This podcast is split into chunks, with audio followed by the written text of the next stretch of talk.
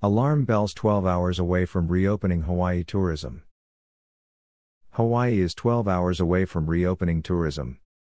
Honolulu Mayor Caldwell is ringing the alarm bell. The state of Hawaii had been urged by mayors of to require a second COVID 19 test for visitors within four days of arrival. This was turned down, and on Oahu, a mandatory surveillance testing program was established to randomly test 10% of visitors and residents arriving into the state within four days after landing. Now, just hours away from the first tourist arrivals, this program raised serious concern and questions by Honolulu Mayor Kirk Caldwell. Today, the mayor wrote this letter to Lieutenant Governor Green, who is in charge of the COVID recovery program in Hawaii. Dear Lieutenant Governor Green, I'm writing to request more information in regards to the state's proposed surveillance testing program for incoming travelers. The single most asked question from our medical advisors in regards to this proposal is how will we know the sample is truly random? The answer to this question will determine in large part whether assumptions about the positivity rate of incoming travelers hold true.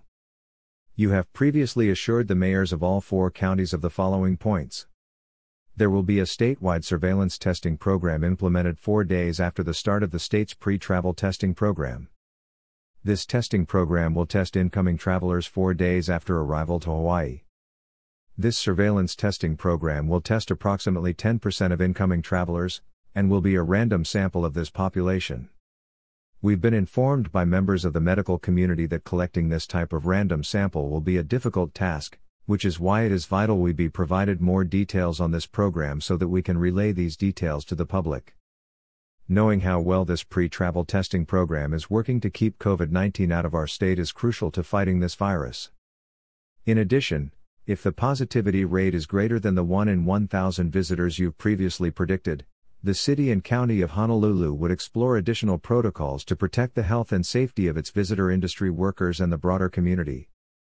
This is a time where public trust is vital to our effort to control this virus as we continue to open up our island economy.